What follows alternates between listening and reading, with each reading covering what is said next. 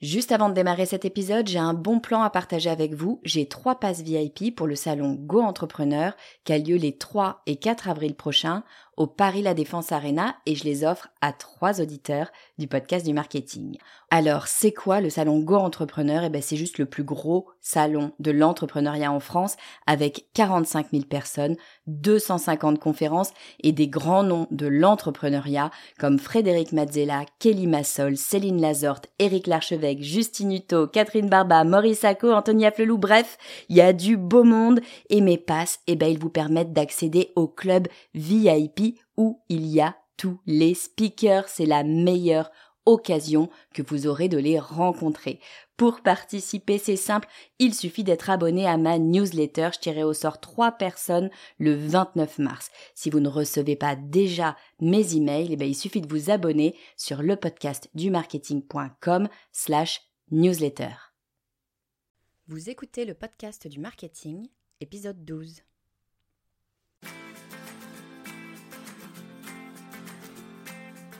Bonjour et bienvenue. Je suis Estelle Ballot et je suis ravie de vous recevoir sur le podcast du marketing. À chaque épisode, je vous propose d'analyser les techniques marketing qui marchent, pas à pas et très concrètement, pour développer votre activité. Si vous écoutez ce podcast, c'est que vous vous intéressez au marketing digital. Et qui dit marketing digital bah dit site internet. Le but de l'épisode d'aujourd'hui, c'est de vous expliquer comment faire pour créer vous-même votre site internet. Alors cet épisode, c'est la suite de l'épisode 11. Si vous ne l'avez pas écouté, je vous invite à le faire parce que, en fait, l'un ne va pas sans l'autre. Dans l'épisode 11, on a parlé d'hébergement, de nom de domaine et d'installation de WordPress. Ces trois étapes sont les plus techniques, mais alors pas de panique, je vous explique tout très simplement. En revanche, pas le choix, faut en passer par là pour pouvoir passer à l'étape de création à proprement parler de votre site. Mais avant de rentrer dans le détail de la création, ben, j'ai besoin de votre aide. Quelques auditeurs, euh, très peu pour l'instant, il n'y en a eu que trois, mais enfin quand même, ça reste trois personnes, m'ont fait part de, soucis de son qu'ils rencontraient avec le podcast du marketing. Il semblerait que pour ces personnes, en tout cas, euh, le son semble très très lointain, voire très parasité par des bruits annexes. Je n'arrive pas à expliquer ce phénomène. J'ai essayé de voir s'il s'agissait peut-être de problèmes de compatibilité avec certaines applications. Pour l'instant, je n'ai pas trouvé de lien. Euh, alors, si c'est votre cas, si vous avez des soucis de son avec le podcast, si vous ne m'entendez pas correctement. D'abord, je m'en excuse. Euh, le but du podcast du marketing, c'est vraiment de vous proposer une expérience de son agréable. Si c'est le cas, s'il vous plaît, contactez-moi, envoyez-moi un email. C'est très simple, hein, contact le podcast du marketing pour qu'on puisse échanger et que je puisse essayer de comprendre euh, ce qui peut créer ces désagréments pour pouvoir évidemment trouver une solution. Voilà, encore une fois, si vous rencontrez des problèmes de son, toutes mes excuses. J'espère vraiment que, en l'occurrence, vous m'entendez bien. Et puis je vous propose qu'on passe directement au deuxième volet de notre euh, épisode, comment construire votre site internet avec la création à proprement parler de votre site internet. Alors, sous WordPress, la première chose à faire, et c'est une chose sur laquelle je vous conseille de passer un petit peu de temps, D'abord parce qu'elle est assez agréable et qu'elle vous permet de découvrir vraiment tout ce que vous pouvez faire avec un site internet. Et d'autre part parce qu'une fois que vous l'aurez installé, ben, ce sera un petit peu plus compliqué de changer les éléments de votre site, même si vous pouvez toujours le faire. Cette étape, c'est l'étape du choix de ce qu'on appelle le template. Cette étape, c'est l'étape du choix de ce qu'on appelle le template. Alors, un template, qu'est-ce que c'est? Eh bien, c'est la structure, la base de votre site.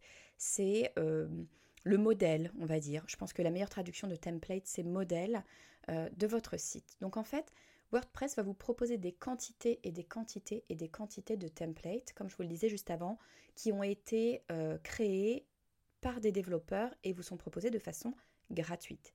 En gros, c'est vraiment euh, des gens qui vous disent, ben voilà, moi j'ai déjà créé des sites internet, voilà à quoi ils ressemblent. Et alors là, vous avez pléthore et pléthore de design. Voilà, ils vous ont designé votre site internet. Donc vous pouvez choisir le template qui vous convient. Il faut savoir qu'un template, ça va proposer euh, différentes pages, des formes de pages, ça va vous donner euh, les typographies qui vont être utilisées pour euh, le texte, ça va vous donner probablement une, palette colorielle ça va vous donner vraiment beaucoup, beaucoup de choses. Ça va vous donner un autre élément qui est extrêmement important, c'est des éléments de structure. Et ce sont des éléments à prendre en compte. Je vous invite vraiment à regarder ça. Ce sont euh, des critères d'utilisation de votre site. Je vous donne des exemples de critères ultra importants. Ça va être très facile pour les trouver euh, sous WordPress. Vous avez un système de filtre qui va vous permettre de faire des recherches par critères. Donc premier critère qui à mon sens est primordial, très sincèrement, euh, la plupart, la très très très grande majorité des templates sous WordPress maintenant le sont. Il faut que votre template soit ce qu'on appelle responsive. Qu'est-ce que ça veut dire responsive? Ça veut dire une chose très très simple. Vous allez sur Internet sur différents outils, peut-être sur votre PC, euh, mais également sur votre smartphone et peut-être sur euh, votre tablette. Ces différents outils ont des formats d'écran différents pas besoin de vous faire un dessin entre un portable qui est vertical allongé et l'écran de votre PC. Évidemment, ça n'a pas le même format. Un site responsive, c'est un site dont le format s'adapte automatiquement au format d'écran. Ça ne veut pas dire qu'il se réduit euh, de façon bête et méchante. Ça veut dire qu'il va s'adapter pour que ça reste toujours lisible et que l'expérience de l'utilisateur soit optimale pour chaque type d'écran. Donc ça, c'est un élément un petit peu technique Clairement, je n'ai aucune idée de comment faire pour l'adapter moi-même, donc il faut que votre template soit déjà responsive. Vraiment, ne passez pas à côté de ça, sinon vous allez au-devant de gros gros problèmes. Encore une fois, je pense que sur WordPress, il ne reste plus beaucoup de templates qui ne sont pas responsives. Euh, c'était il y a 5-10 ans qu'on avait des choses non responsives. Donc quand même vérifier, on ne sait jamais. Un deuxième élément, et eh bien tout simplement, et c'est vraiment pour le coup le cœur de votre site internet, il va falloir choisir un template qui est en accord avec votre type d'activité. Par type d'activité, j'entends qu'est-ce que vous allez vouloir faire avec votre site internet. Un site internet peut avoir plein d'objectifs différents. Les principaux, bah, ça va être la vente, donc c'est un site de e-commerce. Ça peut être un site de ce qu'on appelle portfolio, c'est comme ça qu'on dit dans le jargon. Un site portfolio, ça va être un site vitrine. Ça va être un site sur lequel vous allez vouloir montrer principalement des images. Je vous donne euh, un exemple. Ça peut être, euh, vous avez une boutique et vous voulez pas nécessairement vendre, mais montrer le type de produit que vous avez pour que vos clients puissent venir en boutique. À ce moment-là, un site portfolio est une bonne idée. Et puis une troisième, euh, un troisième type de site, par exemple, ça va être un site qui est fondé sur des articles, du texte. Typiquement un blog, on va être plutôt sur ce type de, site. Donc selon ce que vous allez vouloir faire avec votre site, vous n'allez probablement pas utiliser le même template. Donc faites des recherches. Vous pouvez filtrer encore une fois les templates pour pouvoir identifier plus facilement parce que sincèrement, il y en a des tonnes et des tonnes. Donc faites des recherches, allez voir ce qu'il y a. Encore une fois, mon conseil, prenez un template qui ressort quand même comme étant largement téléchargé parce que euh, si vous avez des questions, vous êtes bloqué sur quelque chose, vous ne savez pas comment faire quelque chose, quelqu'un aura déjà la réponse et pourra vous aider. Un autre élément qui est un élément relativement nouveau, il faut savoir qu'évidemment euh, WordPress comme tout outil digital évolue en permanence. Donc plus vous allez utiliser WordPress, plus vous allez vous rendre compte au fur et à mesure du temps que des nouveaux outils apparaissent. Euh, un outil qui est apparu il y a quelque temps et qui est, à mon sens, absolument génial, c'est un outil qui s'appelle Elementor. Il y en a d'autres en ce moment qui sont en train d'apparaître sur le même type sous WordPress. Peu importe, vous pourrez faire votre choix, mais je vous explique ce qu'est le principe d'Elementor. Elementor, c'est un, un, plugin. Donc dans une seconde, je vous explique ce qu'est un plugin. Mais euh, tous les sites ne sont pas compatibles nécessairement avec Elementor ou ne sont pas créés pour Elementor. Moi, je vous conseille d'aller vers ce type de sites, ceux qui sont créés pour Elementor ou euh, pour un concurrent d'Elementor, peu importe. Elementor, c'est un outil qui va vous permettre de faire absolument ce que vous voulez ultra simplement sur votre template. Donc vous partez d'un template qui vous convient à peu près, mais qui en fait vous convient pas complètement. Et Elementor va, par un système ultra simple de je clique et je glisse, drag and drop, va vous permettre d'ajouter des blocs, euh, d'ajouter des éléments. Vous avez envie à un endroit d'avoir un bloc euh, image et juste à côté, en décalé, un bloc texte, vous allez pouvoir le faire ultra facilement. Vous avez envie de rajouter un bouton, vous allez pouvoir le faire facilement. Vous avez envie même de rajouter, pourquoi pas, une ligne de code parce qu'en fait, vous vous êtes mis un petit peu dedans et puis vous avez trouvé un bout de code qui vous convient pour faire quelque chose d'ultra spécifique, vous allez pouvoir rajouter ce code directement dans votre site sans avoir à rentrer dans des fichiers complexes parce que quand on fait du code, il faut rentrer dans les fichiers.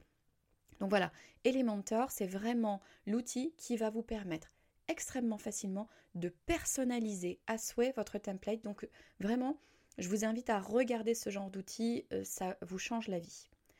Donc voilà les critères principaux. Euh, encore une fois, si vous avez une demande, un besoin extrêmement spécifique, pourquoi pas aller acheter euh, un template spécifique. Encore une fois, ce n'est pas forcément des sommes énormes, ça peut vous faire gagner du temps, ça vous permet aussi d'avoir un support pendant une période donnée, souvent c'est un an ou deux ans de support avec le créateur du template, ça peut réellement vous aider, donc c'est aussi une option à regarder. Ensuite, une fois qu'on a choisi son template, on commence déjà à savoir à quoi va ressembler son site, puisqu'évidemment, bah, il va ressembler au template. Il y a quand même une grosse, grosse phase qui est la phase euh, de pure création, euh, une grosse phase importante de réflexion. Avant de commencer tout de suite à choisir si notre site internet sera plutôt rose, plutôt violet ou plutôt bleu, euh, il va falloir se poser la question de qu'est-ce qu'on veut mettre dans ce site internet. Ça paraît tout bête, mais enfin bon, c'est quand même la base. Évidemment, vous avez réfléchi à la structure très très global du site. Est-ce que c'est un site de e-commerce? Est-ce que c'est un site portfolio? Est-ce que vous voulez des articles? Peut-être que c'est un petit mélange de tout ça d'ailleurs, pourquoi pas? Mais vous avez déjà cette base-là en tête. Une fois que vous avez ça, il va falloir vous poser la question du type de page que vous voulez intégrer dans votre site.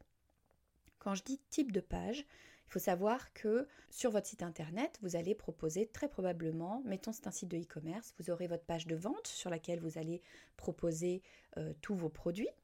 Vous aurez une page qui parle de vous, qui vous êtes, votre entreprise. C'est la About page, souvent on appelle ça comme ça, mais qui êtes-vous? Quelle est, cette entreprise? Qui sont les personnes peut-être derrière cette entreprise? Vous aurez aussi probablement une page contact qui va proposer à vos lecteurs, par exemple, soit de vous contacter directement via votre adresse email, soit peut-être via un formulaire qui va, si vous avez une boutique ou un bureau physique, euh, peut-être mettre votre adresse, pourquoi pas un plan pour permettre aux gens d'accéder facilement. Enfin, vous voyez tout ce type de page, elles ne se ressemblent pas. Donc il va falloir vous poser la question de à quoi vont ressembler toutes ces pages, quel type de contenu je vais vouloir intégrer dedans. Est-ce que ça va être plutôt du texte? Est-ce que ça va être des images? Est-ce que ça va être un plan? Est-ce que ça va être les photos de mes produits? Voilà, l'architecture des pages va être différente.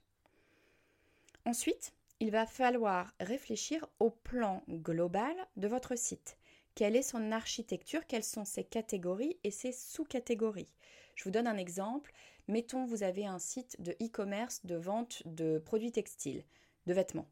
Donc vous allez peut-être avoir une première catégorie, tous nos produits, pourquoi pas. Et puis après, des sous-catégories pull, chemise, euh, t-shirt, pantalon, enfin vous voyez le style. Et au sein des pulls, vous allez avoir pull à capuche, pull euh, pull en laine, enfin énormément de choses différentes. Donc ça, ce sont les catégories et les sous-catégories qui vont constituer votre site, qui vont permettre à vos lecteurs de s'y retrouver simplement dans votre site et de naviguer euh, très facilement. Donc c'est extrêmement important de bien réfléchir à la structure, à l'architecture, au plan de votre site. Donc prenez le temps de le faire, prenez le temps de changer d'idée, prenez le temps d'aller évidemment voir sur d'autres sites, des sites euh, concurrents ou des sites qui sont dans d'autres euh, domaines que les vôtres et de prendre des idées. Vous allez voir que dès lors que vous allez réfléchir comme ça, vous allez voir les sites de façon différente, mieux comprendre comment est-ce qu'ils emmènent leurs lecteurs d'une page vers l'autre et évidemment, le but in fine d'un site, ça va être de faire faire quelque chose à votre euh, lecteur ou à votre auditeur. Si vous êtes sur un site e-commerce, le but in fine, c'est de faire acheter vos produits. Donc vous allez comprendre quel chemin les différents sites proposent à leurs lecteurs pour les emmener vers potentiellement l'achat ou vers tout autre objectif que le site va avoir. Donc regardez tout ça, euh, inspirez-vous, prenez des idées. Euh, évidemment, tout ça euh, est tout à fait possible. Il y a des dizaines de façons de faire. Ensuite, pour créer votre site sous WordPress, euh, on en parlait au tout début, la beauté de WordPress, c'est que vous allez pouvoir personnaliser votre site et la personnalisation se fait grâce à des plugins. Donc, qu'est-ce que c'est des plugins? Des plugins, ce sont des euh, outils, tout simplement, qui vont vous permettre de faire des actions spécifiques sur votre site. Vous avez encore une fois sous WordPress des centaines, des milliers, des dizaines de milliers de plugins gratuits. Vous en aurez également certains qui sont payants. Encore une fois, exactement la même logique que sur le template. En général, vous n'aurez pas besoin de plugins payants, mais si vous, avez besoin de faire quelque chose d'extrêmement spécifique, peut-être que ça vaut la peine d'aller chercher un plugin payant. De façon générale, pour débuter, moi je vous conseille vraiment de rester avec les plugins gratuits. Vous comprendrez par la suite quels sont les éléments essentiels et complexes dont vous avez besoin et là vous pourrez aller chercher des plugins payants. Alors mes essentiels en termes de plugins, je vous donne vraiment la base de la base. C'est en faisant votre site que vous allez comprendre de quel plugin vous avez besoin. Mais mes essentiels pour démarrer, ça va être de prendre ce que j'appelle un plugin légal. C'est pas la partie la plus rigolote, mais c'est une partie nécessaire, absolument nécessaire lorsqu'on a un site internet en France. C'est de se mettre en euh, conformité avec la loi, tout simplement.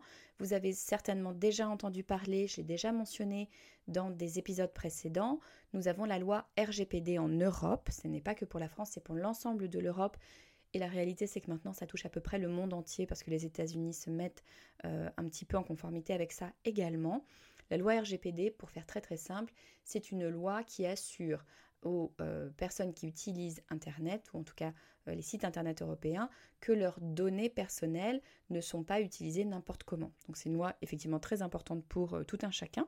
Ça nous évite d'avoir toutes nos informations personnelles, parce que croyez-moi, quand vous vous promenez sur Internet, vous donnez énormément d'informations personnelles, mais ça évite que ces informations-là partent dans de mauvaises mains ou tout simplement sans que ce soit de mauvaises mains, qu'elles soient euh, euh, commercialisées à outrance et que vous receviez des dizaines et des dizaines et des dizaines de publicités, de messages, d'emails et autres euh, que vous n'avez absolument pas sollicité. Donc pour ce qui est du RGPD, je pense que je ferai un épisode consacré au RGPD pour bien vous expliquer ce que c'est, quelles sont les implications, qu'est-ce qu'il faut mettre en place.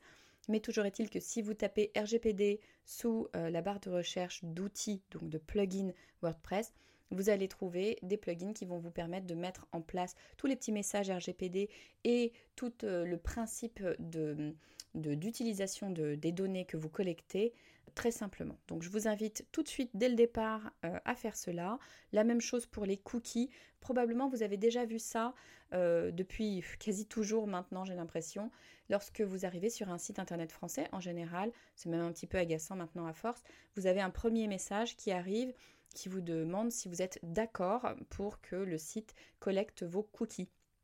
Vous avez la possibilité de dire non, mais dans ce cas-là, bah, vous ne pouvez pas accéder au site, ou la possibilité de dire oui. Voilà, ça c'est un plugin qui va vous permettre de faire apparaître ce petit message qui est encore une fois un message légal. Donc premier plugin, le plugin légal.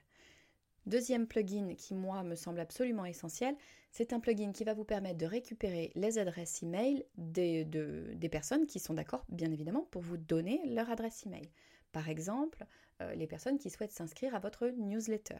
Donc ce type de plugin est très probablement déjà présent dans votre template. La plupart des templates proposent un petit formulaire, tout simplement, dans lequel les lecteurs de votre site peuvent laisser leur, euh, leur adresse email pour la newsletter. Moi, je vous conseille quand même d'aller regarder un petit peu ce qui se fait autour parce que euh, récupérer des adresses email, c'est bien, il faut après pouvoir les utiliser.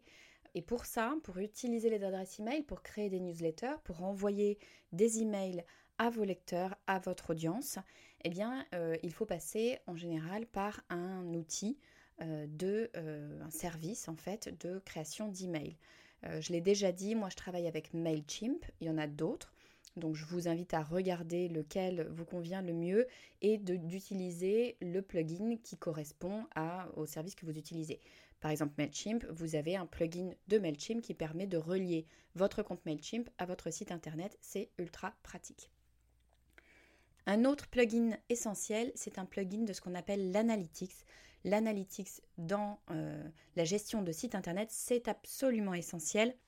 C'est en fait ce qui va vous permettre de regarder ce qui se passe sur votre site, qui vient sur votre site, quelle est leur, leur activité, quel est leur parcours sur votre site, et de comprendre parce qu'il faut tout simplement améliorer sur votre site pour que ça fonctionne mieux.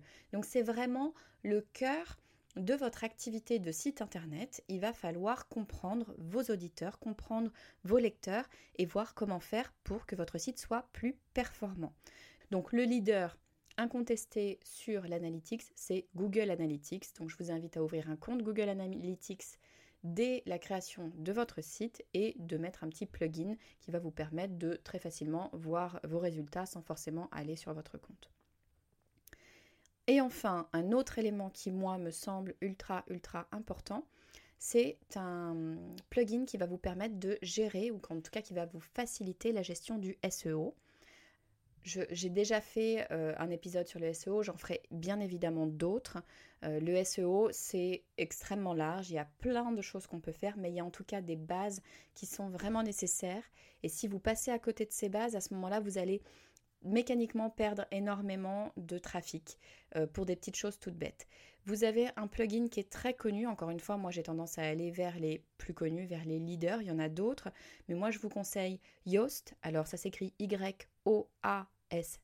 Encore une fois je mettrai le lien sur les notes du, de l'épisode sur le site lepodcastdumarketing.com. Mais Yoast va vous permettre de euh, mettre en place toutes les bases de votre SEO, toute la structure initiale pour que Google comprenne bien et sache lire votre site. Et en plus de ça, pour chacun de vos épisodes, chacun de vos articles, il va vous permettre de personnaliser ce qu'on appelle les méta, qui sont euh, des petites phrases que Google va mettre en avant et qui vont vous permettre d'aider euh, Google à vous trouver et d'aider vos lecteurs à mieux comprendre quand il faut une recherche, quand ils vous trouvent via une recherche Google, à mieux comprendre ce que vous faites et donc à aller sur votre site. Donc je vous incite vraiment à mettre euh, ce plugin Yoast. Voilà mes essentiels, il y en a plein d'autres, énormément. Attention tout de même à ne pas mettre tout et n'importe quoi. Pour une raison toute simple, le point faible d'un site internet, eh bien ce sont les hackers. Je vous souhaite de ne pas être attaqué par des hackers, mais il faut savoir qu'il y en a, il faut savoir que ça existe, euh, il faut savoir qu'ils euh, ben, vont essayer de trouver des failles pour pouvoir rentrer sur votre site peut-être. Si vous avez un petit site, il y a de bonnes chances que personne ne vienne vous embêter, mais enfin, on ne sait jamais. Toujours est-il que euh, les hackers, comment vont-ils faire pour trouver des failles? Eh ben, Ils vont souvent passer par les plugins, parce que les plugins ne sont pas gérés directement par WordPress qui va faire en sorte d'avoir un bon service de sécurité. Les plugins sont gérés par des tiers. Ces tiers, si vous avez pris encore une fois des plugins qui sont leaders, il y a de bonnes chances pour qu'ils aient un système de sécurité qui soit très bon, mais les plugins évoluent en permanence et vous pouvez avoir des failles sur ces plugins. Donc, une chose à savoir, toujours mettre à jour ces plugins. WordPress va vous le proposer très régulièrement. Toujours mettre à jour ces plugins parce que c'est ce qui va permettre d'enlever les failles. Si un plugin n'est pas à jour, un hacker va pouvoir se rendre compte que vous n'êtes pas à jour et passer par la petite faille parce que la faille aura été identifiée. Donc, toujours mettre à jour votre site, c'est quelque chose de très très simple, mais c'est quelque chose d'essentiel à faire. Également, évitez d'avoir trop de plugins parce que vous pouvez avoir parfois des problèmes de compatibilité entre plusieurs plugins. Normalement, encore une fois, si ce sont des plugins leaders, ils se sont testés entre eux. Mais vous avez des petits plugins qui ont peut-être été mal testés et qui peuvent euh, bloquer un autre plugin. Donc vous allez très vite vous en rendre compte. Du jour au lendemain, vous avez rajouté un nouveau plugin et pouf, votre site ou une partie de votre site ne fonctionne plus. Mille il n'y a pas mille questions à se poser. C'est probablement le dernier plugin que vous avez rajouté qui vient en contradiction avec un autre plugin. Très sincèrement, euh, si vous ne mettez que les plugins qui sont réellement essentiels à votre activité, vous devriez avoir moins de 10-15 plugins vous devriez vous en sortir. Si vous commencez à rajouter, parce que c'est le risque au début, on trouve plein de super bonnes idées avec euh, des plugins. Si vous commencez à rajouter tous les plugins que vous trouvez, il y a de bonnes chances que vous ayez des problèmes de compatibilité. Et là, ça va être dur de retrouver au milieu de 50 plugins lequel vous pose problème. Donc, restez mesuré avec les plugins. Prenez déjà des plugins de base, les plugins qui vous semblent vraiment essentiels pour votre activité. Travaillez avec cela et ajoutez au fur et à mesure si vous avez réellement besoin. Voilà, évidemment, il y a plein de plugins qui font plein de choses différentes. Je vous laisserai regarder et trouver vos solutions. Voilà, on en arrive à la fin euh, de cet épisode. J'espère qu'il vous aura permis de comprendre que créer un site internet, ça demande un petit peu d'implication, très clairement, ça demande de la recherche, mais c'est faisable et surtout, c'est peu coûteux, voire franchement gratuit.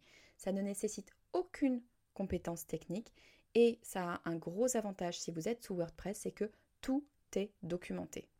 Bien sûr, il va falloir bosser, c'est un peu comme tout, hein, désolé.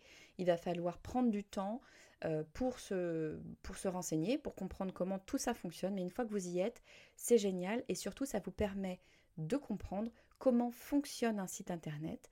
Et ça va vous permettre dans un premier temps de comprendre ce dont vous avez réellement besoin pour votre site.